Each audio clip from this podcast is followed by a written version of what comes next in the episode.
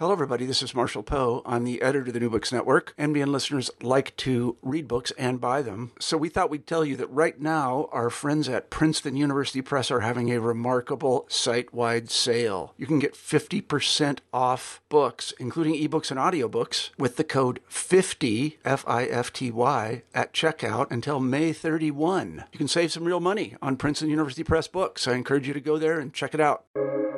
Welcome to the New Books Network. Hello, welcome to the New Books Network. I am your host, Stephen Satkiewicz.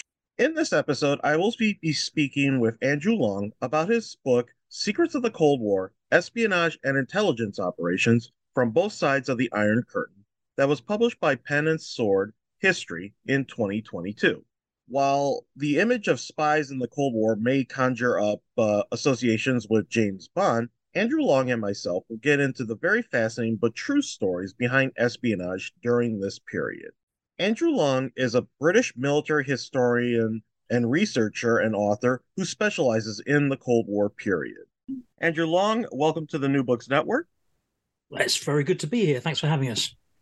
Yeah, we usually like to begin our interviews by asking our guests, uh, tell us a little bit about yourself and what's the backstory behind uh, writing this book. Okay, well, I'm a historian and an author based in the far southwest of the UK, down in a place called Cornwall. Um, specialize in the Cold War. That's my uh, area of interest. But within that um, broad subject, Berlin um, tends to be a focus of a lot of my uh, work. Um, after a long career in business, I uh, relocated to Cornwall. And um, in about 2014, I came, we came down here and I began writing full time. Um, and I've had four books published so far, three on um, Cold War Berlin, and that's for a publisher called Helion, the military history publisher called Helion, and one with Pen and Sword Books, which is the um, book we're talking about today, Secrets of the Cold War. Um, but I've got loads of titles in the pipeline. I've got um, enough to keep me going for a good few years now. Um, but yeah, I began researching the Cold War and really stumbled into the world of espionage. You can't really um, avoid that, to be honest, because the Cold War was mostly fought in the shadows, and a lot of it was done secretly, covertly, um, and uh, using espionage to gain the advantage over your opposition. So that's really how I stumbled into the f- uh, fantastic world of spies.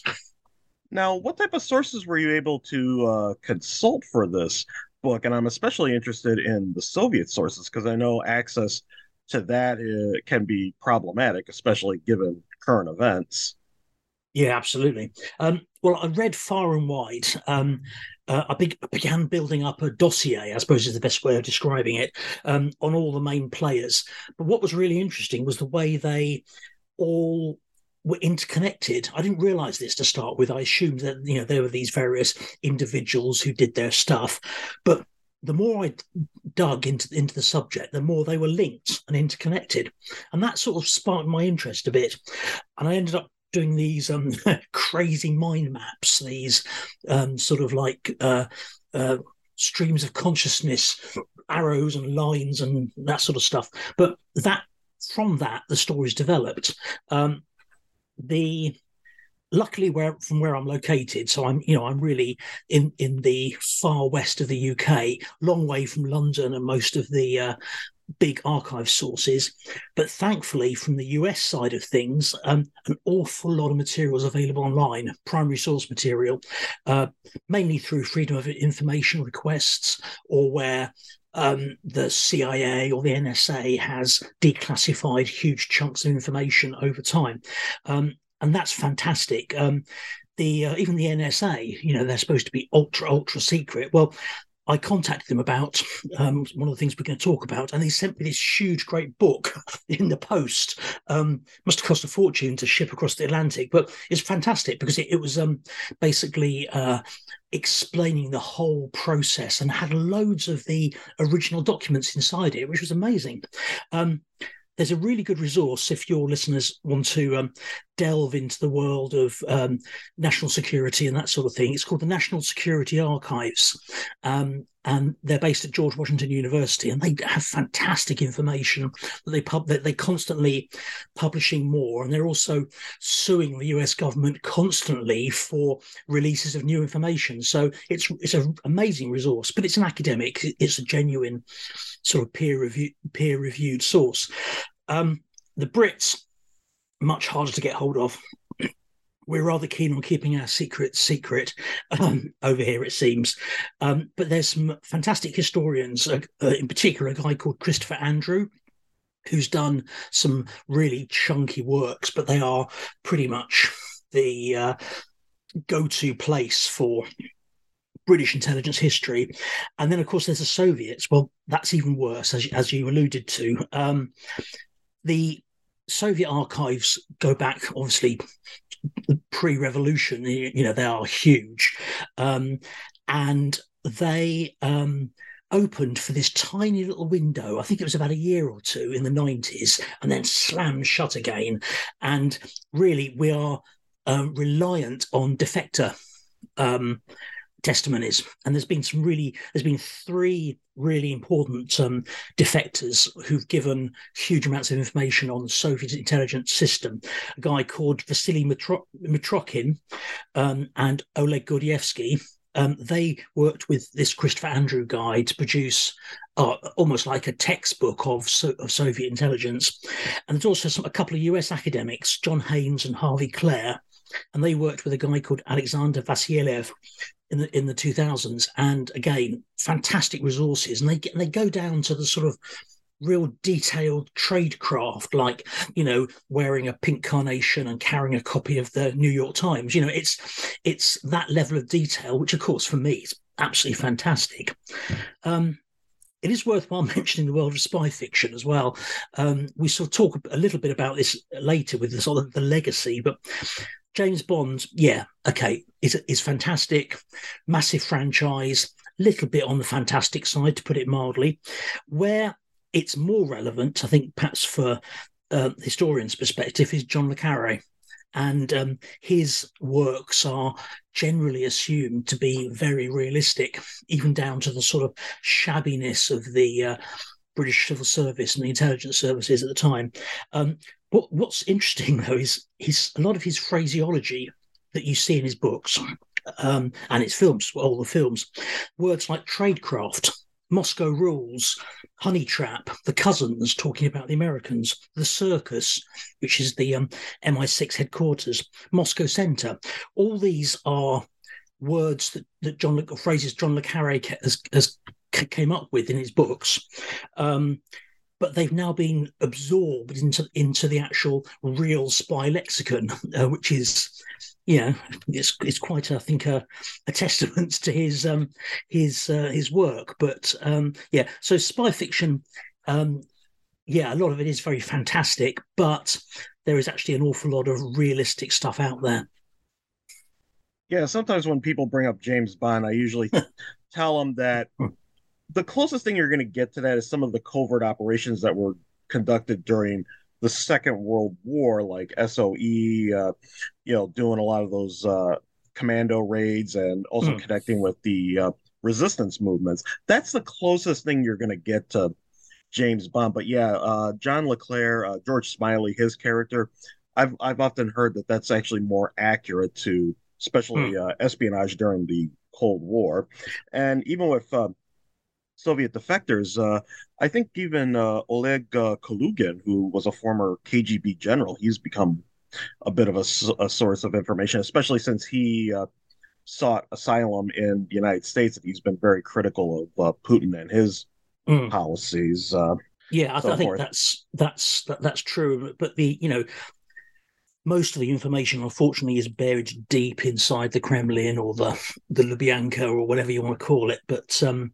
no, certainly the um, I think I think the, the only other relevance I think with perhaps James Bond is some of the gadgets um, were yeah, of course they're crazy, you know, cars that turn themselves invisible and that sort of stuff. But some of the more mundane ga- gadgets actually did happen, and that there, there, there was the equivalent of the Q branch, and they were producing um, miniaturized gizmos and, and that sort of stuff. And so you know, th- there is a certain amount of truth in that, um, although, yeah, not quite on the level that uh, um, certainly the James Bond films have uh, portrayed. Yeah, and Ian Fleming, he was in naval intelligence uh, during the Second World War, so he did have a background in He did, the and- area. And he was very well connected and, and knew all the all the guys. But he um, he went far more sensational, uh, whereas John le Carre was actually an MI5 officer, um, and he he's I think uh, stayed very much close to the to, to, to the to, to the reality. Yeah. Now, uh, you kind of begin your book with this discussion about how we don't really know when the Cold War begins. We kind of have an idea when it ends, like 1989 to 1991, when the Soviet Union collapsed, but there's a lot of debate among historians about when it actually begins, and you kind of give your own definition. Can you explain that and probably explain to our listeners why you think so? Yeah, there there are lots of different opinions. Um, I mean, put ten historians in a room, you'll get twenty um, answers probably. But the um, yeah, different opinions as to when it started and when it finished. Um, some suggest it was um, August 1945 when the atomic the atomic bombs were dropped over Japan. That's one one one date. Churchill's famous um, Iron Curtain, the sinews of speech speech and the sinews of peace excuse me the sinews of peace speech in 1946 that was an important milestone. Uh, the marshall plan in 1947 or even stalin's blockade of berlin in 1948 1949 others say when the um, soviets detonated their own atomic bomb in 1949 that's another you know possible milestone. I'd argue that it's really the the big three conferences they were called between the British, Americans, and the Soviets.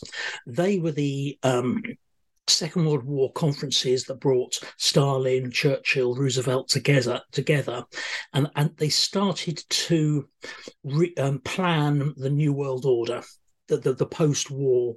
Um, uh, landscape, if you like.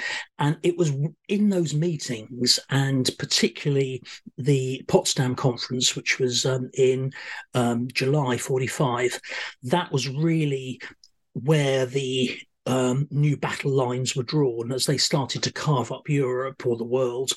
Um, what's really interesting through my Berlin books, um, the cooperation between the Soviets and the West. Let's let's get into these two camps pretty from the from the outset. Um, they co- cooperated pretty well throughout the Second World War. Pretty much as soon as Hitler or the Nazis surrendered, the battle lines came down, the, the shutters came down, and Stalin went his own way, and the, the West had to respond. So, for example, the um, Allies um, only made it into Berlin on the 4th of July 1945. Hitler, um, Stalin had been in there since May, um, and the, the Cold War really began in those dangerous few months after the uh, Second World War. Um, the four and a bit decades of the Cold War was really the standoff between these two competing ideologies: communism on the um, from the Soviet perspective, and they say capitalism in the West. Now, I don't necessarily agree with this concept of capitalism. Um, you've got the US, Great Britain, France. You've got NATO they don't really preach um, a, a, a, creed of capitalism, perhaps in the same way as the Russians or the Soviets would preach communism. Um, it's a convenient label, um, capitalism, but it's really more to do with um, uh, democracy or the freedom of expression, freedom of spree- speech, the free press, free market economies. That's the, if you like, the creed that stood off all those years against Stalin, and, and Stalin really was preaching communism on an international scale, um, and that's really, you know, what the conflict was made up of. When did it end? Well, the fall of the Berlin Wall in '89, November '89, was a seismic event, but that was only really the start of things. Germany reunited or reunified in 1990. The Soviet Union basically imploded uh, in, in 1991. And the Soviets, um, and they're followed by the Western Allies, um, left Germany finally in 1994. So you could argue, really, the Cold War started in 45 and ended in 94 when the Soviets finally left. So, you know, that's what us historians like to um, argue about. And then, of course, you've got the whole Cold War 2.0 that uh, you alluded to earlier. And that's, you know, that's a, uh, something we, we have to think about that you know did the cold war ever finish mm, well i don't know. Um, it's it can't really be compared the, the current situation we have with with putin i don't think it can really be compared um, to the original cold war but it has the potential to be equally as dangerous. So you know i think it, it deserves our attention to you know try and find a way way through it yeah, and also another nuance in 1945 as the start date is uh, Churchill even came up with Operation Unthinkable, which was about how. West, the Western Allies would actually try to fight, like immediately after the defeat of Germany, they would invade the the Soviet Union and try to defeat them. But yeah, know, the that... British military kind of said, "Whoa, yeah." That, so that, that that's a good new. So that's also a nuance of like the beginnings of the Cold War as well. Yeah, Churchill never trusted Stalin um, throughout. Um, Roosevelt, I think, had his number as well. Uh, Truman, I think, was a little bit outmaneuvered by uh, by Stalin. Um, he thought he could do he could do business with him, whereas the truth was Stalin was running circles around, um, and it took a few years for the for the, the West and perhaps the US in particular to realise that no, these guys aren't our friends anymore; they are potential foes. Oops, we better do something about it. So uh, let's begin in with the origins of Soviet intelligence, and of course, it begins with the character of Felix Dzerzhinsky, who was mm-hmm. not Russian; he was actually Polish, but he founded the first Soviet uh, intelligence service, the Cheka. But uh, and then yeah, this kind of oh, I'm sorry. It's, it, it's snowballed, yeah. Well, in fact, the it predates um, the the the Cheka. Really, the the intrigue and conspiracy had been had been at the heart of the czarist um, sort of subculture, if you like, um, in the at the turn of the um, 20th century. Um, the re- revolutionary movements driven by uh, uh, by Marx and Engels and, and picked up by the Bolsheviks um, was full of intrigue, full of conspiracy, full of um, betrayal. It, it, it, was it was that mindset really from the get go. Um, Lenin, they obviously had the. Um, succeeded in, in their revolution. They toppled the uh, uh, the Tsar, uh, you know, the Romanov family had been sitting on the throne for 300 years, for goodness sake. You know, it's a it's a massive deal. But um, the Bolsheviks, you know, succeeded in toppling this uh, this regime, if you like. But Lenin needed an organization to identify and, um, sorry, to, yeah, identify and suppress the, his internal opposition. So the Cheka was formed um, in 1917. It became the NKVD in 1922. And then over the next uh, few few decades, it kept changing its name to various things, OGPU, uh, MG, MGU, all kinds of different things. Um, but until 1954, it became the um, KGB and stayed uh, as the KGB until the end of the Cold War.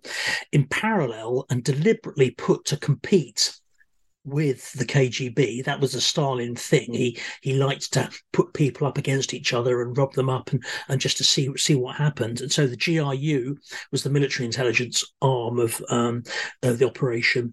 And yeah, they went um, through um, into well nowadays you have the um, uh, the SVR and the um, FSB they're the um, and also still the G the GU now. Um, but the, the, the, those of the mentality um, has has moved into modern modern days. And there's the expression um, "once a Chekist, always a Chekist," and you've got the uh, obviously Putin, as we know, was a KGB officer. Um, he was he was uh, in Dresden when the wall fell, and um, yeah. his mentality is has you know lingered, shall we say?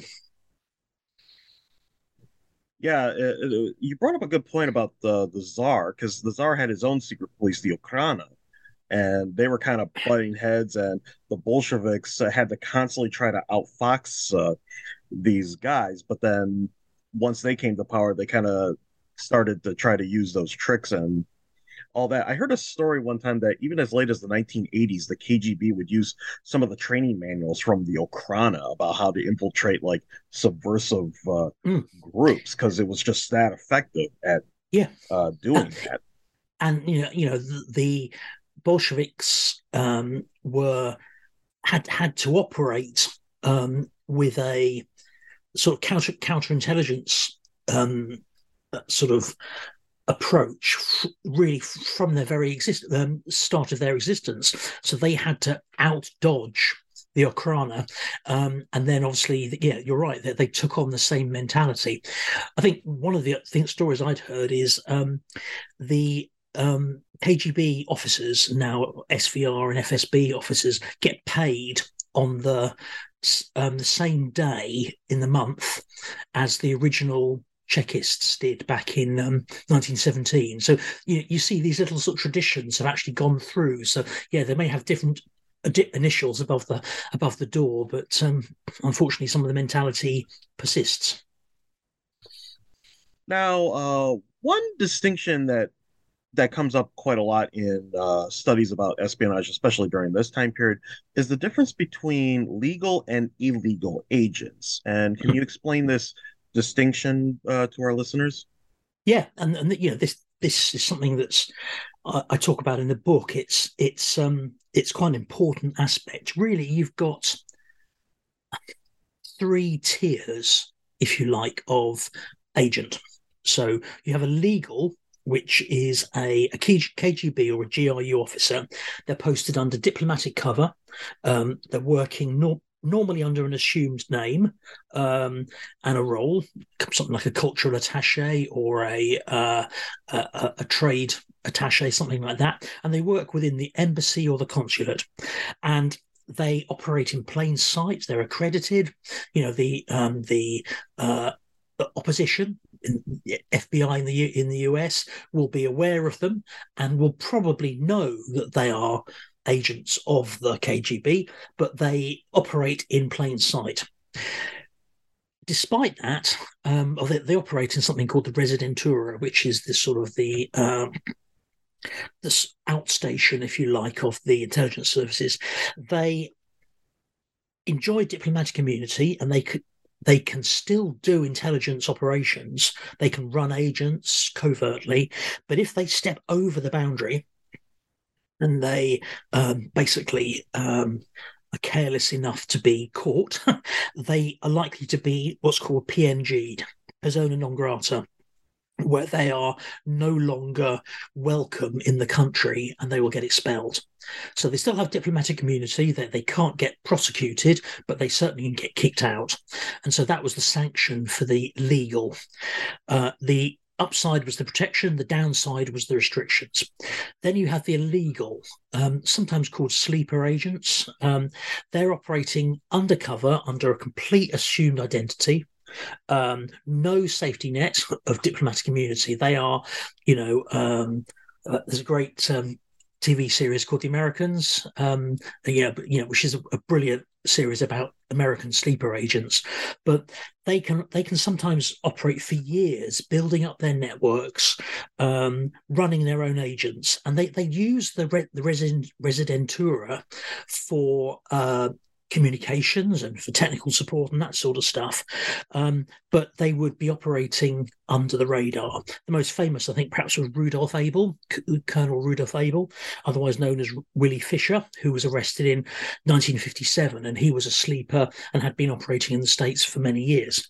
Um, if you're caught, as he was, you're then at the mercy of that country's legal system, and you know we'll talk about that perhaps in a minute. Um, the illegals would then recruit their own agents. And the, the, the agent, if you like, is the uh, the lowest form or the person at the coal face actually doing the spying. And they would be recruited for various reasons. We'll perhaps talk about that in a minute, but they would be picking up the information, passing it to the to the to the um, the illegal or possibly to the legal, depending on on what the route is. Um, and so they're working on these three different levels um, uh, throughout. Yeah, you mentioned the Americans. That's actually a pretty good show. I uh, watched that quite a lot. It was also good practice for my uh, rush for my Russian uh, training.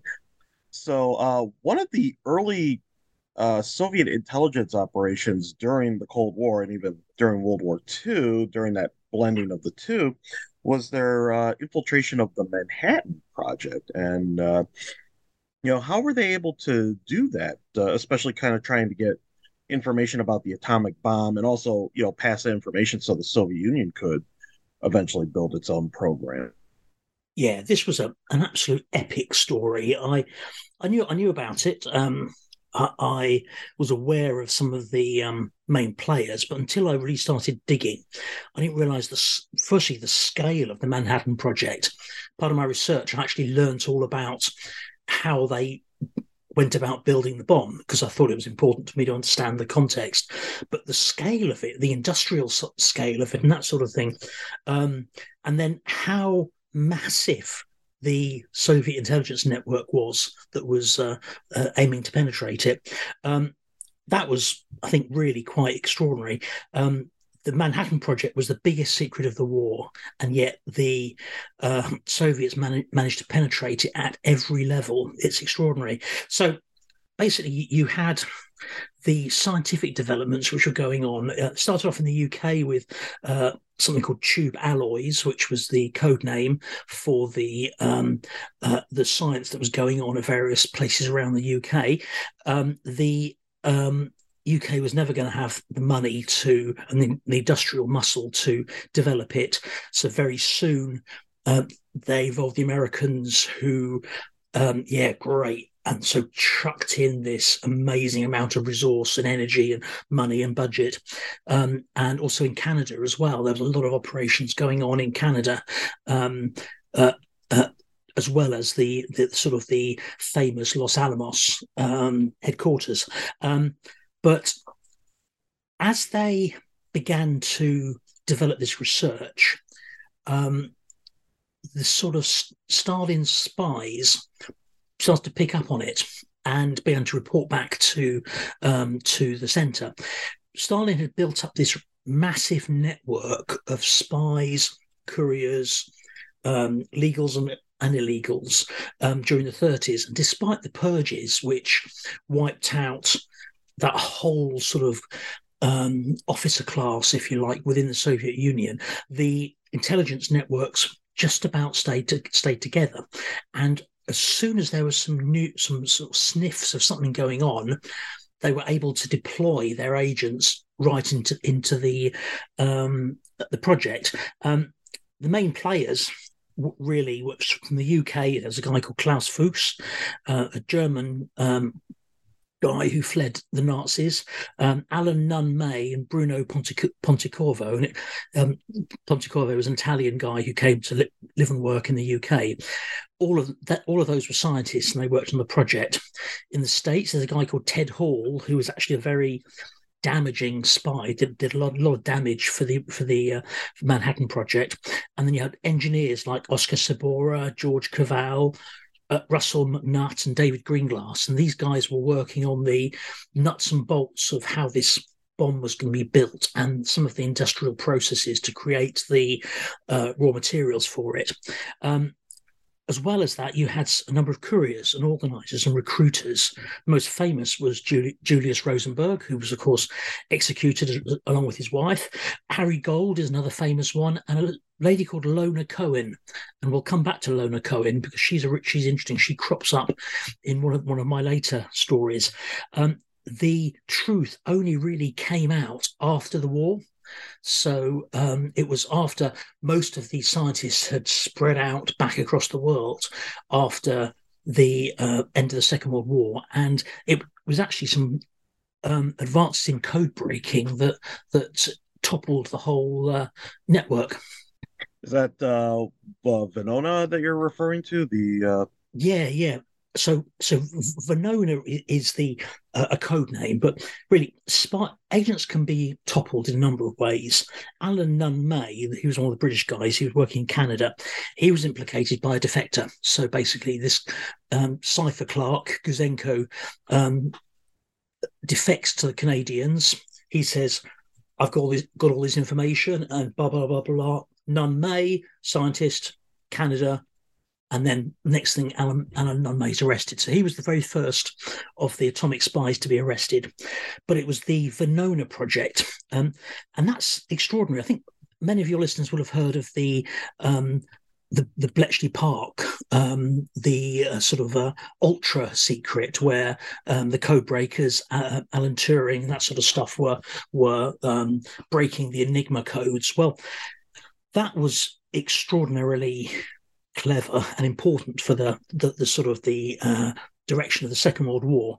Venona was actually breaking diplomatic codes. Um, so they, they, they, the Americans have been collecting uh, diplomatic traffic, intercepting and collecting it since the 30s. A bit sneaky, but hey ho. Um, and um, they were they could crack the codes very slowly but surely. Um, what happened with the basically the, uh, the, the way in and there's there's always a key there's always a, a way into these codes. What well, the, the key was um, a mistake in the printing process and the production. Basically some of the keys to the code were duplicated and they shouldn't have been. They should have been completely unique but for whatever reason somebody mucked up somewhere down the line and the code breakers at the at the um, Army Signals Agency spotted these these patterns, and that was their way in. And very quickly, they well not quickly. It was a huge effort to um, to, to sort of process these codes. Um, basically, between 1940 and 1948, they managed to intercept a load of this information, and it wasn't until after that, in the in the late forties, that they were they were able to to process it. And Venona was a massive operation, hundreds and hundreds of uh, uh, cryptanalysts, linguists. Um, basically, mathematicians. Uh, the early computers were used. It was a major operation, but slowly but surely, they identified code names these code names started to appear. Things like Otto would the name Otto would appear in different messages, different people, different times, different places, and they were a bit like my my crazy mind maps at the uh, at the start. They they started to piece it all together, and really the the FBI were involved at this stage, and working with the code breakers you've got two quite interesting characters. You've got the the, the g-man you know the famous fbi persona and you've got the egghead the the the sort of boffin the the uh, cryptanalyst. But the two actually worked really well together and they pieced it together. Um, slowly but surely, good old meticulous detective work, establishing these links and these patterns. And sl- slowly but surely, they could actually end up putting names to code names. And Klaus Fuchs um, was the first to fall. And so he he moved um, to Los Alamos during the Second World War. He'd finished. Um, he was actually very much involved, you know, right at the core of the bomb project. Um, and he um, went back to the UK and started working in the um, British bomb pro- the, the post-war Br- British nuclear in- industry, um, and they arrested him in 1950. There, there was a sort of like a uh, an MI5 uh, investigation. He ended up confessing. I think he'd had all those years of secrecy and subterfuge. The pressure was getting to him. And he, in a way, I think he was actually quite glad to confess. And really, they fell like dominoes after that. Um, and you had the, the, the, big trials in the States with the Rosenbergs, uh, Harry Gold, Greenglass, some really quite dodgy stuff going on, betrayals, um, you know, sort of uh, and you ended up with obviously the execution of uh, the Rosenbergs, which was uh, w- was and is still quite controversial. But some of the some of the guys made it to, to the Soviet Union that they escaped scot free, and so you've got this real you know dramatic uh, end to this whole saga. Yeah, it's always kind of interesting uh, because it also brings in like what how stressful it could be to be a spy because then you don't know who's going to betray you. You don't even know the person who might uh, have the key key information that's going to betray you, and he can have his own reasons for doing so uh, that have nothing yeah. to do with you. And also, the, you know, the, the technology involved. Um, you know, some of the tradecraft you, you're, you're we'll perhaps talk about in a minute, but nowadays people have their mobile phones, and their mobile phone is a camera, it's a mail device, messaging device, all these sorts of things contained in a little bit of plastic and metal. Now, of course, in those days, they had to rely on very elaborate means of communication and they had to, to produce microfilm or microdots. Microdots are incredible. It's where a uh, a page of information is um, compacted into the, to the space no bigger than a full stop a, a, period point at the end of a sentence. And that then they will, will get a scalpel and sort of position it in a book on a certain page on a certain line. And then at the other end the book gets sent. And then at the other end they they, they peel off this um, microdot put it in a, in a microscope and boom, boom, that gives you all the information. So this type of sort of classic uh, tradecraft was the way they had to operate.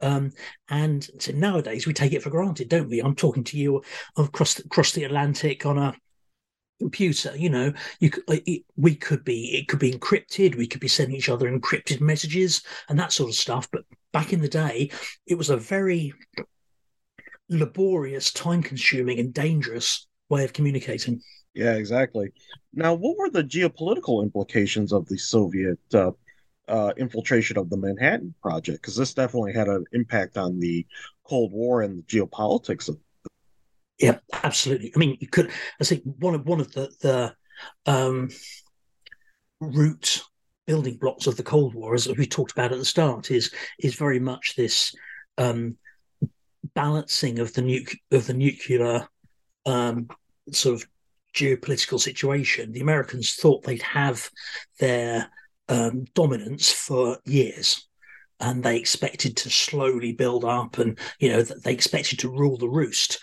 Then in that's in 1945 you know the first bomb uh, first couple of bombs. Then 1949 all of a sudden stalin thanks to these spies explodes their um, his own weapon. Crikey all of a sudden now the whole balance of power has been twisted and that prompted the arms race um, and uh, in effect cemented, if the Cold War wasn't already there, the the uh, 1949 explosion of the uh, Little Joe, as it was called, uh, really cemented the Cold War uh, in place. Now, what were some of the common motivations for uh, Soviet uh, spies? Because there's a little bit of a mix of like ideology, but then also later on in the Cold War, a lot of it was also like for financial gain. What were some of the common motivation? I think um, a lot of the mo- the motivations go back centuries, millennia, if you like. Um, the same, uh, some of the same motivations that were um, doing the Caesar's spies, uh, you know, in ancient Rome and and um, the Elizabethans, uh, you know, over here, the the intrigues um, are constant. It's it's a human thing. Um, the one of the obvious things is financial. Some people were just simply in it for the money. They they were mercenary. They didn't really care about their, their own country or the country they were dealing with. But if that person's going to give me lots of money, I'm quite happy to betray my my people and pass the information. And that was actually surprisingly common. Um, Blackmail is another one. Entrapment. Um, there's this wonderful word, word compromat. We've got compromising information on you. If you don't do as we say, we will tell the world, and your career, your life, whatever, will be in tatters. And there's the infamous honey trap. And a honey trap is another one of these John le Carre words, but we all know what it means. It's basically somebody gets seduced, um, photographed, um, in um, inopportune places or positions with uh, inopportune uh, partners, and uh, that evidence gets uh, um, held against you, and you get forced to cooperate and betray your your your, your people. And of course, the uh, the Soviets, and not just the Soviets, um, our, our agencies as well, basically looked to exploit these weaknesses in in human nature. There was also um, some people were actually just attracted by the thrill of it, the the the so-called glamour, the danger, the that sort of thing. I don't think there's there's an awful lot of it that isn't glamorous, but the I mean Greville Wynne would be a good example. He he was the courier to Oleg Penkovsky. Um, we'll talk about him in a minute, perhaps. But the um, he he got he got quite excited by the glamour um, of being able to fly around the world, dealing with these people, you know, and just just quite liked that whole sort of uh, frisson that um, uh, came with it. It didn't work very well when he ended up in a Soviet cell, but that's um, that's uh, another story. Patriotism, people obviously um, tried to um, use that aspect, you know, let, uh, appealing to someone's patriotism to, um, you know, if you love your country, then you, you need to help me. But then the most powerful and the hardest to, I think, uh, discover and uh, challenge is the ideological um, spy, and certainly the um, the communist um, experiment, the Communist International, the, the whole outreach program that Stalin kicked off, um, reaching out to these idealistic youngsters, students, academics. Um, he very much drove that ideological um, uh, argument and many spies argued for the cause. Uh, the Cambridge spies, for example, um, Kim Philby, um, you know, really decided back in the 30s that yeah, communism is the way. And okay, he rose up very high within the British establishment, but all the time he was doing it for Mother Russia. Now, another one uh, who you mentioned who was also kind of motivated by uh, ideology was George uh, Blake, and he has a bit of a interesting uh, story. Uh, can Blake, you tell us about him? Yeah.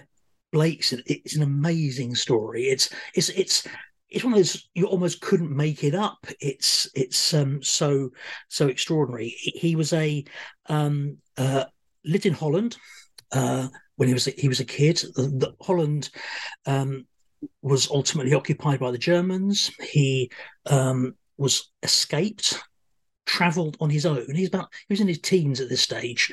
Um, he travelled on his own all the way across Europe down to Spain, got a boat from uh, Sp- Spain to the UK, enlisted as in the Royal Navy, got, a commission in the Royal Navy, got recruited because of his language skills to um, SIS, to the MI6, um, the Secret, Secret Intelligence Service, um, and um, was a, a, a, sort of up and coming spy. He was then posted to Korea um, just before the Korean War. Um, the the um, Korean War all blew up, and he was captured and basically put into a uh, a camp, uh, marched well, these sort of death marches um, up into North Korea, uh, real hardship. I mean, absolutely terrible conditions. Um, but during that process, he had an epiphany. He realized that actually um, communism was the, the, the answer. What what his masters were doing were, was wrong, and so um, he offered his services to the uh, Soviets. So this is in a this is in a, a prison camp in North Korea. Um, he, he knocks on the door and says, I, I want to work for you. And from there it snowballs. He then gets eventually released, returns to the UK, and he um, gets welcomed back into the fold by his spy, spy masters. Um, and he gets posted to various places, gets posted to Berlin, gets posted a bit, um, you know, is, is an up and coming um, British spy all the time, excuse me, working for the Russians. Um, now, this this was he was a very very highly placed spy after the the Cambridge spy networks had all imploded. He was really the star. You know, he was he was going to be the important um, uh, person. But what he was doing all the time was betraying all these operations around him, um, doing extraordinary damage to uh, Br- British interests. Now, one important operation that he betrayed was this plan by the CIA and the British to tap into, kind of dig a tunnel underneath the the Berlin Wall didn't exist yet, but kind of but kind of uh, dig a tunnel underneath where the Soviet sector was in Berlin and try to tap into their communications. And can you tell us in, about that story? Well, yeah, well, th- this is probably his greatest betrayal. Um, he he he betrayed individual agents um, who were sub- subsequently killed, but this operation was massive. Basically, they in Vienna they discovered that they could tunnel under the ground, find the, the, the Soviet telephone lines, and using some very clever um, scientists from the British Post Office, they could work out how to tap the individual phone lines. So Operation Silver took place in Vienna, and then they, then they thought, okay, well let's let's see if we can do it in Berlin. And they identified a stretch of phone line down in in a, a it's basically the south east corner of, of Berlin, a place called Alt-Glienicke. And um, the phone lines there, they, they, they managed to get the um, the city plans, the you know the sort of the utility plans. They realised that the the um, phone lines were quite close to the surface. So therefore, oh, okay, well perhaps this gives us an opportunity. They then came up with this extraordinary plan to basically dig a big hole, build a warehouse over it, over it, fill the hole with the spoil from digging a tunnel. And this is a long tunnel. We're talking 1,500 feet, 400 meters, going right under the the um, the border. And it's not actually that far at all from the the surface. They they tried to go deep, but unfortunately they hit water, so they had to. You know, there was water coming up everywhere. So they had to uh, stop and rise up a bit so that they were actually running very close to the surface. So close that you could hear voices, you could hear vehicles, you could hear stuff that was going on on the surface. You know, it's pretty scary stuff. But they built this warehouse to disguise what they were doing. And um, they built this tunnel, very clever techniques were used, and they basically positioned this tunnel right underneath where the phone lines were. They then brought these telephone engineers back in, who then tunneled up to the phone lines. Now, bear in mind, the Soviets weren't, weren't, weren't silly. That they, they, knew that they had to protect these phone lines. So there was like electronic, like sensors on them, and these engineers managed to defeat these sensors and tap these phone lines. And underground there was this big chamber full of amplifiers and and you know clever wizardry and then inside the warehouse were banks and banks and banks of tape recorders that was basically um, recording every single phone call that went through these phone lines and these were the main trunk lines um, going into Berlin. So it was hugely significant. The crazy thing about it, though, Blake had betrayed the tunnel the operation to his Soviet masters before they even cut the first um, bit, bit of, you know, just probably started digging.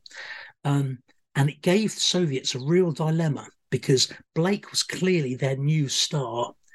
If they um, basically intercepted the tunnel, there was a danger that the, their star, who was probably going to reach the very top of the um, intelligence services, um, was was would, would be revealed. So they made this extraordinarily brave decision to um, to let the operation run, um, and there was no evidence that they actually compromised the communication. So what the West were recording was was genuine. There, there was no information planted because it was just too random and too huge to do that. So for almost a year, they um, had to accept that every phone call was being listened to. And this extraordinary uh, b- bit of intelligence, this. Um, and then ultimately they decided, yeah, enough is enough.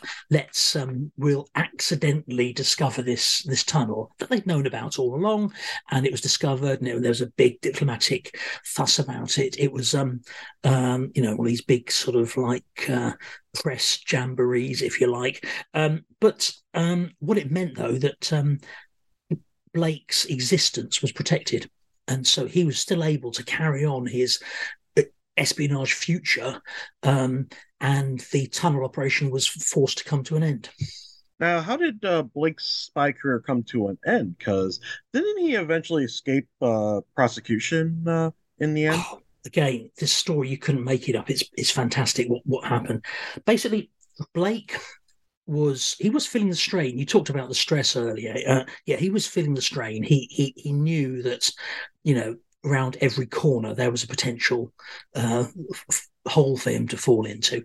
Anyway, the um, SIS sent him to Lebanon to um, learn Arabic. He was already a Russian speaker, uh, spoke multiple languages, but they wanted him to learn Arabic. So he, they they sent him to Lebanon, and he went there with his family and continued spying to a certain degree, but he couldn't actually do much of value. He was like, if you like, on hold till he he got his next posting. Um, what happened again we talked about the idea of a defector being a, a, key source of intelligence well there was this guy called sniper he was codenamed sniper anonymous source started feeding really high grade intelligence to the um, uh, cia and mi6 um, he identified two spies in the British British establishment. One was codenamed Lambda One, and he was in the British intelligence um, uh, establishment, if you like, and Lam- Lambda 2 was in the Admiralty, the Royal Naval Navy. What did Blake in was basically um, a contact from his Berlin days. It all went a bit, bit, bit mad, and this individual implicated um, Blake. Suspicion grew, the, the dots were joined, the lines, you know, the connections were made, and they they realised actually Blake could have been at the source of a lot of these intelligence issues that we that we saw over the over the previous few years. So he was lured back to the UK. He was it was a, a sort of classic um, uh, interrogation um, scenario. He confessed. He was he was tricked into confessing, if you like. He was convicted. He received a, a 42 year 42 year sentence, which at the time was the longest sentence ever given. Um, you know, he, he was he was a very bad traitor as far as the British establishment were concerned, and he was imprisoned. And you'd think that would be the end of his story, but no, um, he manages to escape. So, so, he's in Wormwood Scrubs prison, which is a sort of Victorian. Um, edifice um, in in London. Um, it's supposedly impregnable, but he um, he escapes through an amazing thing, climbing up a rope and all that sort of stuff. Um, he then manages to escape from the UK, hidden in a camper van. Uh, um, sort of uh, Winnebago type thing, and he then gets driven by these um, sort of socialist sympathizers. He gets driven all the way across Europe, um, down the corridor, the Berlin corridor, and then he hops off just before Berlin, gives himself up to the Soviet guards there, and gets welcomed back uh, into the fold as a returning agent. So this is in the, in the, sort of early sixties. Um, he lives in the Soviet Union to the grand old age of 98. He only died um, in 2020. So extraordinary story from Rotterdam, you know, via all these extraordinary things to living out his his his life uh, in uh, in in the Soviet Union or subsequently Russia. Now, another story you talk about in the book is the Portland spy ring. Uh, what did what what did they do? What was their significance? Um, again, it's a similar sort of story. All this was kicking off in the in the 60s 50s and 60s excuse me. It was a very dangerous time. There was a lot of um, positioning going on between the superpowers. So there's an awful awful lot of spy activity. Um, the portland spy ring um, centered around this Lambda 2, this um, person identified by Sniper, this um, uh, anonymous source who was a um, a clerk um, working at the Admiralty's underwater detection establishment in Portland. It's basically where they um, worked on submarine technology, the next generation submarine technology, um, sonar and things like that. Um, and he, he was a sort of an admin person. He wasn't a scientist, but he had access to confidential documents. And he had his girlfriend, um, Ethel Gee, who um, was also able to secure this information.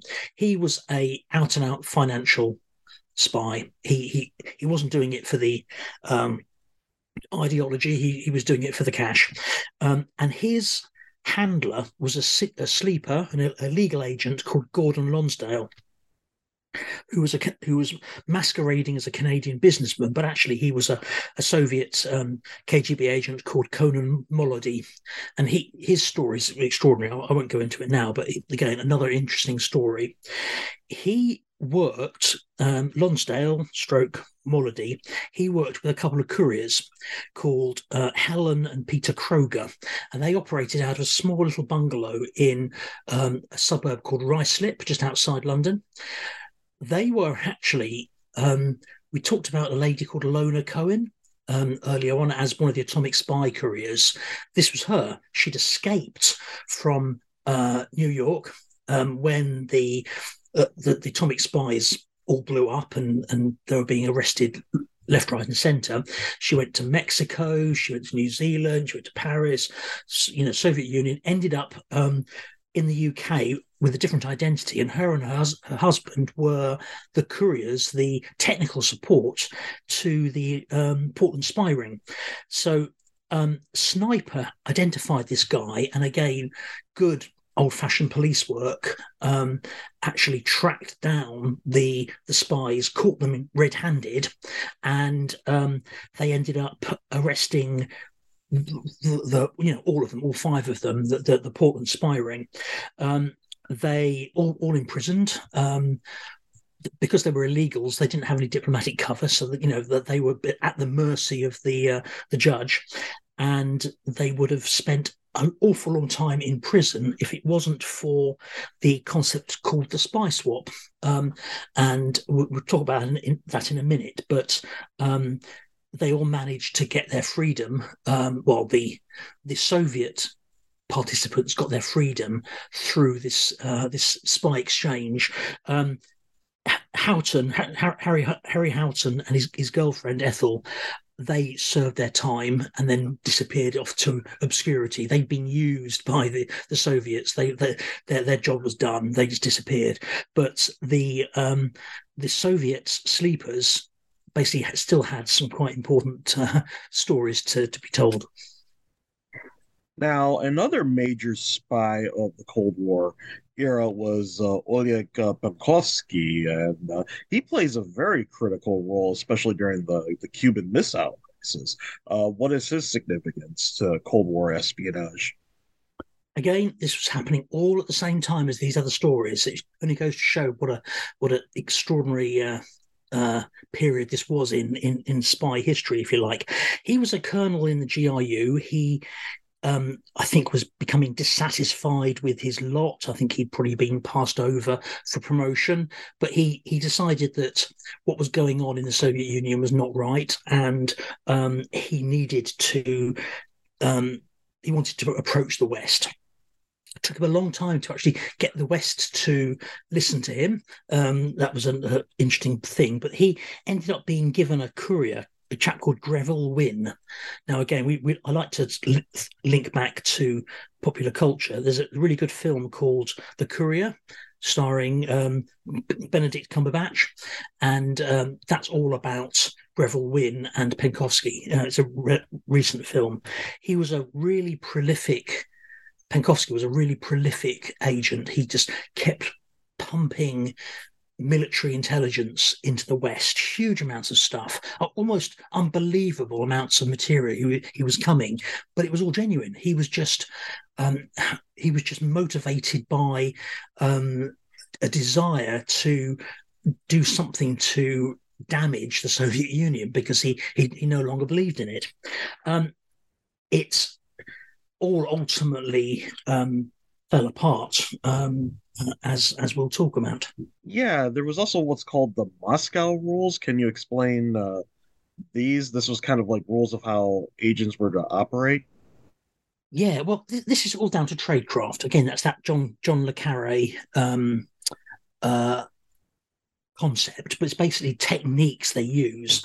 Um, Moscow rules was a John le Carre invention, but it's basically talk, describing a situation where you're operating in a very hostile environment, um, like Moscow or East Berlin. They're the two pretty most dangerous places to, to, to be a spy.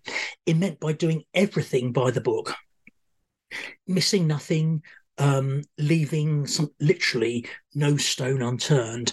Um, it particularly referred to communications protocols because again, you're talking operating in Moscow or East Berlin. There's a spy on every street street corner looking out for you. Um, communication protocols, for example, leaving a little chalk mark on a lamppost or a, a drawing pin put in a, um, a sort of a park bench or a, a bus shelter or something. Those were signs that the handler would pick up.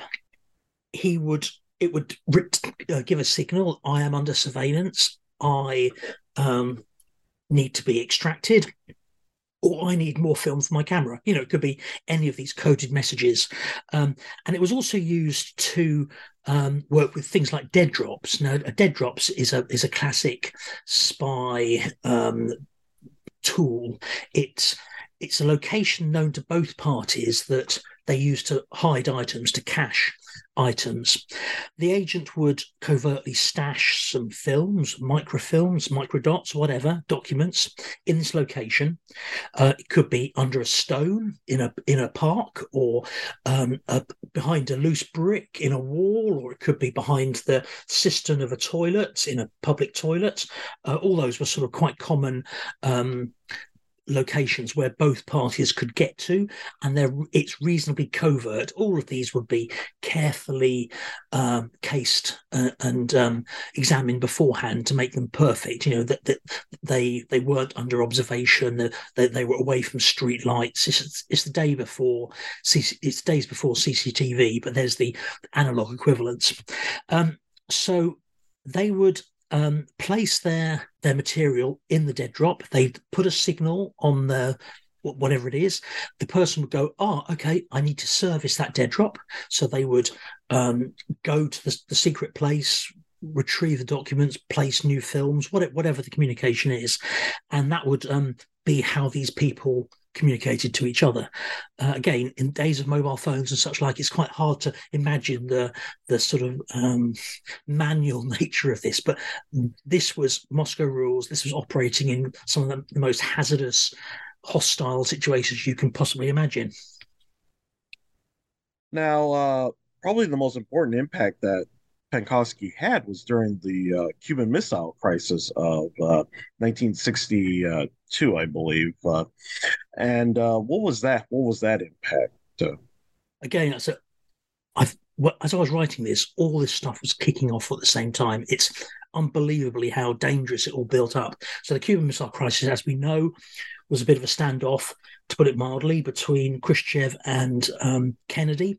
Um, Khrushchev placed um, intermediate and um, uh, sort of medium range um, nuclear missiles in Cuba.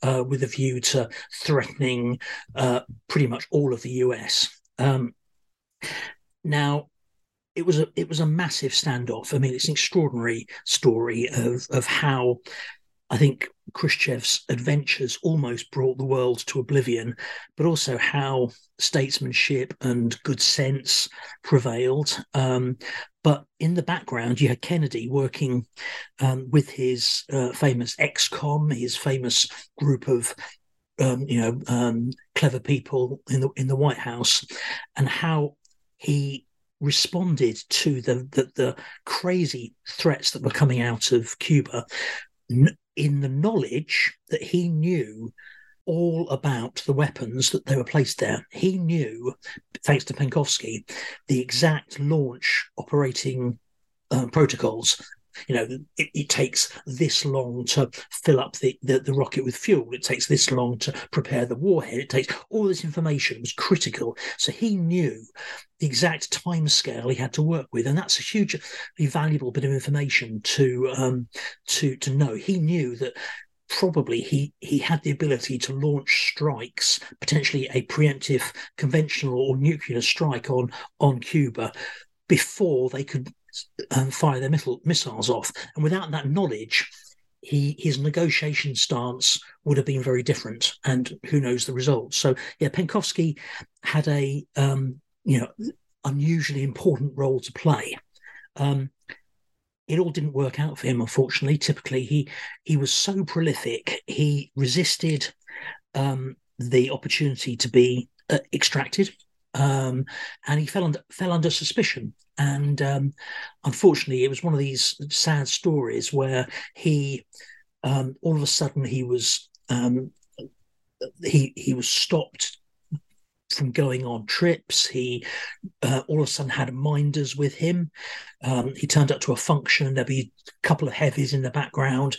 It was clear that something was going on. And then one day he just simply disappeared. And it, it his courier Greville Wynne um, was also arrested at the same time, um, which was um, really quite dramatic because this this was a British citizen who was arrested for being a, a courier, um, and uh, you know it, it, it put the whole um, uh, sordid story um, right into the press. What it ended up being was a show trial that um, uh, Penkovsky was convicted and subsequently executed, and Greville Wynne was um, uh, sentenced to hard labor and, and locked away in a Soviet prison. So it was, you know, not a particularly glamorous solution for Greville Wynne, the Playboy uh, Playboy spy, and Penkovsky unfortunately got a got a bullet or other such uh, execution. So um, yeah, he he um, he did a great service to the West, but unfortunately paid the ultimate price. Now another spy you talk about is uh, Gerald Brooks, and I think this is the one who he also got involved with a Russian dissident group, uh, which also has its own unique history. The uh, National Labor Alliance of Russian Solidarists, the NTS, as it was commonly called. Yeah, um, Brooks was he's a bit of a, a, sort of sad story, really. He he wasn't a spy. Um, he he um, he was a, a I think a naive innocent, if you like. Um, he was an academic who um, developed an interest in in all things Russia, Soviet. He had a um, a, a sort of group of friends who were on the emigre, the Russian emigre sort of community, and he got sort of got pulled into this um, sort of exile community, if you like. He was um, persuaded or offered to go to the Soviet Union on a holiday. Uh, would you believe? Um, with um, his wife, and um, basically the he was supposed to take some some some material across for this NTS. NTS was basically a, an, an emigre association that the uh, CIA pumped a huge amount of money into um, before they realised it was thoroughly penetrated by the um, the KGB, and it all it all was sort of these these shadowy um, world that was going on post war. Um, but the when when Brooke got to um, Moscow, he uh, passed the information as as he was meant to to this person. This person turned out to be a KGB spy, and so Brooke was arrested. And Brooke's career as a courier, as a as a as an academic, was um, cut short. Um, the real his his um, importance to the story, if you like, is not so much um, what he was doing, or even the NTS that he was um, uh, supposedly working with. It's the the fact that um, he was thrown into the, the, the phenomenon called the spy swap, and we've talked about this a few times. But basically, when a, a potentially a high value spy is arrested, um, he uh, if he's an illegal, he will get put in prison, and he could be there forever. If, however, on the other side, one of um, your agents gets arrested um, and imprisoned, there is an opportunity through back channels, through negotiation, for the two people to be swapped. And there's an exchange rate that's worked out depending on, on the relative value to their own intelligence services. So these spy swaps were were reasonably common in the in the 60s. Uh, the most famous one again come back to my film analogy is portrayed in the bridge of spies with tom hanks basically in 1960, uh, a, CIA pilot called Francis Gary Powers um, was shot down in his U 2 spy plane. Uh, massive diplomatic incident, um, wrecked Eisenhower's um, sort of uh, uh, and Khrushchev's chance to sort of like sit down together and try and sort out this this uh, conflict, but it wrecked it because Eisenhower stuck to his guns. It all it all blew up. Anyway, Francis Gary Powers was in was in a uh, Moscow prison. At the same time, Rudolf Abel, who we've talked about before, Colonel Rudolf Abel, aka Willie Fisher, um, he was he was a, a, Soviet legal, and he'd operated as couriers and radio training operators, that sort of stuff. He worked with the atomic spies. He worked with Lona Cohen, who we've spoken about before, um, and he was arrested. Uh, again, you've seen that in, in, the film if you if, if you've uh, watched it. But um, a deal was struck to swap Willie Fisher for um, Gary Gary Powers, and there's this um, famous scene at the Glienicke Bridge between West Berlin and Potsdam um, that became known as the Bridge of Spies, hence the name of the film. And they were swapped at dawn, and that's the spy swap. And it happened quite a few times. It, it happened a few times at that particular bridge, but it also happened at some of the other crossings in Berlin, for example, the Heerstrasse um, crossing between East and West Berlin, um, and and so on. And basically, they negotiate and said, right, I, I, will give you one of your spies if you release two of mine, and this is how the negotiations go. Um, so, if you look at the people we've just been talking about, well, Greville Wynne was swapped for Morrison Lona Cohen, the the Krogers, the the the, the Portland spies. That was a hugely unequal sw- swap because Gerald Brooke was in effect a nobody. He was a academic, you know, a school teacher, um, but happened to be in the wrong place at the wrong time. Whereas they were actually top notch Soviet couriers, illegal couriers. So, but anyway, that was a, that was a spy swap. Um, it wasn't done at dawn across a bridge. They both flew back and forth at different times because there was a sort of political negotiation. Um, Gordon Lonsdale, who was the the sleeper courier of the Portland spies, he was swapped for Greville Wynne, the courier for Penkovsky. Again, another major spy swap, and basically the this incredible sequence of events in the 60s all sort of sorted itself out in the end. Okay, Penkovsky was executed, but all the others, all the other pieces fell back into into into place. Now, one thing you talk about is the Robertson uh, Malinin uh, agreement. Uh, can you explain what uh, what that was? Sure. Um, this is actual, actual a live project for me at the moment. I, have got a chapter in the book on a outfit in Berlin called Brixmis, B R I X M I S. They're a uh, um, the, the, British mission um, to the Soviet forces. Um, and I'm actually writing another book on, on that at the moment. Um, so there's a chapter as the introduction, if you like, and now I'm working on the the full project. Basically, at the end of the Second World War, um, there were thousands, if not millions, of displaced per- persons, refugees, released prisoners of war, redundant soldiers, criminals, all floating around Europe. It was the Wild West, if you like. It was very dangerous. Um, you had the occupying powers, the British, French, Americans, and Soviets. They were in, they were ruling over their their sort of conquered Germany, but with all this chaos going on, it was would have been very easy for misunderstandings, escalation, and you know possibly a move to a um, you know another conflict.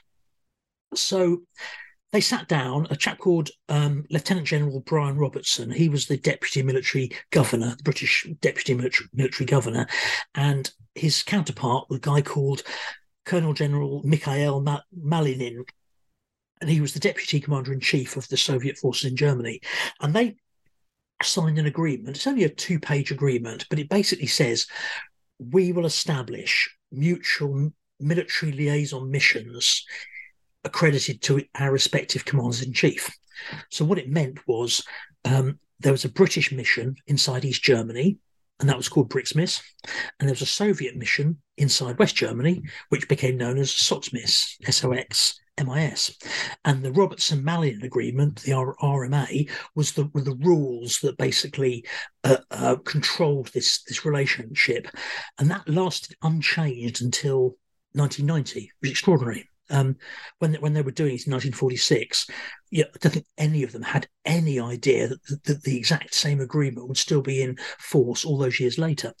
Then in 1947, the Americans um, and the French did a similar arrangement, and that established the Allied military liaison missions. And uh, this is a cracking story. I mean, I, am I've been living and breathing it now for months, working on this other book, but um, um, it's a it's a real passion project for me because it's so interesting. Um, each mission had an outpost inside East Germany. In it, it, it was in Potsdam, um, which was just across the, uh, the, the Glienicke Bridge, and they had an outstation called the Mission House, and that was their sort of like public. Um, uh, public front, if you like, and they then they had a, a, secret HQ in West Berlin. And what the guys did was um, the, liaison part of their their job was um, and dining. It was protocol. Uh, it was sorting out the discussions between the two commanders in chief. But very soon, pretty much from day one, actually, the role expanded to become intelligence collection, and this is why it sort of tags on the end of the book because it, it it's a um, really a sort of a, a, a, not much understood aspect of Cold War intelligence. Um, and this was done through a clever thing called a tour. Now, basically, a tour was um, normally lasted two or three days.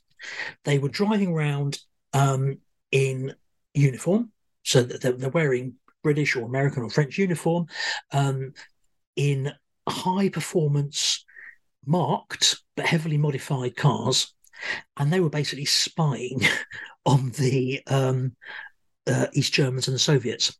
So they were um, following targets that were set by military intelligence. Um, and they would go around looking at a, a base here, or air airfield here, whatever, whatever the target was, or if they saw something interesting, they'd go and explore it. And the Soviets and East Germans didn't didn't like this, so they put their secret police um, and and their police force and their soldiers against them against the mission guys, and so they were chasing each other around the countryside. It's an extraordinary tale of of evasion, violence, um, escape, braveness, um, you know, all sorts of extraordinary things went on, and this operation carried on for, for, almost four decades. It's a it's an amazing thing, and it became the primary source of, um, if you like, battlefield intelligence for NATO uh, during the Cold War. Now, did the Soviets have their own version of like touring missions, uh, since they also had their liaisons, or did they just rely mostly on like the KGB agents that we were talking about earlier. They had they had SOXMIS, and in fact they, they, had three missions: one in in the French sector of uh, French zone of Germany, one in the American zone, and one in the British zone, and they operated in a similar way. Not their their intelligence environment was more benign. You know, there weren't spies on every street corner. They could merge with the West German populace and you know, if you wanted to know what the uh, Americans were up to, you look at Stars and Stripes and it would tell you. um, whereas in East Germany, it was a very hostile um, environment to be in, and, and, these guys had to literally sneak around and that you know these high speed car chases, sneaking around inside. Uh, forests and bushes, hiding behind bushes with cameras. You know, it was a very um, covert intelligence collection job.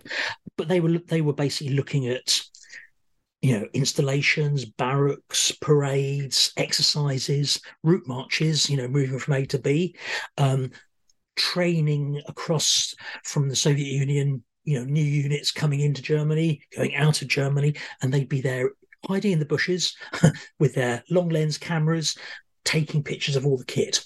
And they were very interested in all the hardware that was that was coming in because basically the, for the Soviets, East Germany was the front line. It was it was the, where the shock troops faced off against NATO um, across you know the, the inner German border, and so understanding the kit, the the latest tank, the armor on that tank. Basically, they needed to do, to design missiles to you know all this sort of technical intelligence was being collected, and that's what these guys did, and and they they they did it twenty four seven 365 days a year, all weathers you can imagine, camping overnight um, outside, uh, and then driving around in these Mercedes or these souped up saloon cars, um, uh, basically spying on the opposition. It's an extraordinary tale. Now, what is kind of the legacy of uh, Cold War uh, espionage uh, in your view? Well, we've also talked about the um, spy fiction uh, movies and TV series. Um, yeah, it's true. Actually, you know, the, the um, the, the, there's a, a, huge genre of very entertaining um, fiction out there. Um, James Bond, notwithstanding, but the intelligence infrastructure that operated during the Cold War pretty much still exists today. There may be, as I said, different names above the door, uh, so the KGB is you know now the F- FSB and SVR, but they operate, as you say, in the same ways, perhaps even using the, the manuals that um, we, we used in Tsar times. Um, CIA, FBI, and the NSA over in the States, plus a whole, whole load of other agencies. And in the UK, we've got um, SIS, the Secret Intelligence Service, uh, MI5, which is domestic, and GCHQ, which is um, signals intelligence. And technology has driven this whole thing up to, to a whole new level especially surveillance technology satellite technology and the things like um, the tradecraft we talked about, um, you know, the, the, the chalk marks and drawing pins on park benches, some of that has been superseded by technology. So you can have encrypted phones and encrypted computers and that sort of stuff. But the old, the same methodology that was going on at the start of the Cold War, and you could argue back to back millennia, is still being followed. Ultimately, you're working in a hostile environment where trying to get information on your opposition, the same thing goes back to, you know, um, uh, to, to, day one. So um, the need to understand one's friends, one's enemies, um, hasn't changed. And as we know now, you know, with stuff that's going on in the Ukraine and understanding what's going on there, um, is really important. What's what I find extremely ironic is the kit that's being used by both the Ukrainians and the Russians is Cold War kit. So the the T seventy two tanks, the T eighty tanks that, that are now unfortunately fighting um, down there, they were being discovered by Brixmis and the U.S. military liaison mission back in the eighties, and that and that kit has now found its way, um, unfortunately, into a live conflict. So yes, the the, the lessons, the, the sort of legacies of the Cold War are still very valid. Yeah, one uh, in regards to the conflict in Ukraine, one thing that has really uh, exploded, or maybe use a different term, has really grown is the use of uh, open source hmm. intelligence, mm. which is like a further development uh, in that. Do you have any thoughts on uh, on that? Uh? Well, the internet is is is a hugely uh, valuable and dangerous tool, depending on how you, how you view it. Um, open source information has been been available for a long time. Um, military attaches, for example, would have gone around during the Cold War acquiring leaflets and brochures, and obviously operating in um, in the West. Uh, a Soviet agent working in the West could ring up a military um, manufacturer and be sent a glossy brochure. you know, it was it was that easy. Um, read stars and stripes to know when the so and so infantry brigade is going to be ex- exercising in, in in West Germany. That's open source information. Unfortunately, there was no equivalent for the um, the Western agencies operating behind the Iron Curtain, so that was hard intelligence collection. Um, nowadays, open source um, uh, intelligence is a is a key aspect in this, but um, yeah, um, but the same techniques are, are still being used uh, that have been used for decades. Well, this has been a very fascinating uh, discussion. Uh, do you have any final thoughts? Maybe touch on anything we uh, weren't able to discuss earlier uh, in the book? No, it's, uh, it's been it's been a really good discussion. Thank you for for having me. The um, you can see I'm I'm I'm fast, fascinated in this in the subject, and and um, you know I've, I've only scratched the surface in some areas in the book. Um, the, the certainly the Brixmis story I'm now telling in uh, glorious Technicolor in my in my in my latest book project, um, which will be out next year. But th- but that goes into the, the whole history of Brixmis and the missions and the the uh, uh, what they got up to and the dangers they faced and the intelligence they that they acquired. So um, yeah, if, if you like the the the, ch- the, the chapter in the um, in the book um, is a taster, if you like, for the uh, um, for what I'm writing on now. But um, there's a lot still to be told in this whole subject area. Um, you know, the, the, the the books I'm writing in Berlin um, about Berlin, you know, there's there's loads still to be told. I think I'm I've had three published now. I've got about another six or seven in the in the pipeline. Uh, because there's just Berlin was very much the epicenter of the uh, the Cold War uh, from a military but also an economic um, a intelligence perspective. So uh, yeah, I've, I've, got my work cut out for the next few years, and I'm, I'm loving it. Well, when you finish some of those projects, uh, maybe we can have you back on the podcast. I'd be I'd be very, very pleased to come. So anyway, thank you very much for having me. Uh, Andrew Long, uh, thank you for joining us on the uh, New Books Network. Thank you for listening to this episode of the New Books Network. I am your host, Stephen Satkiewicz. Until next time.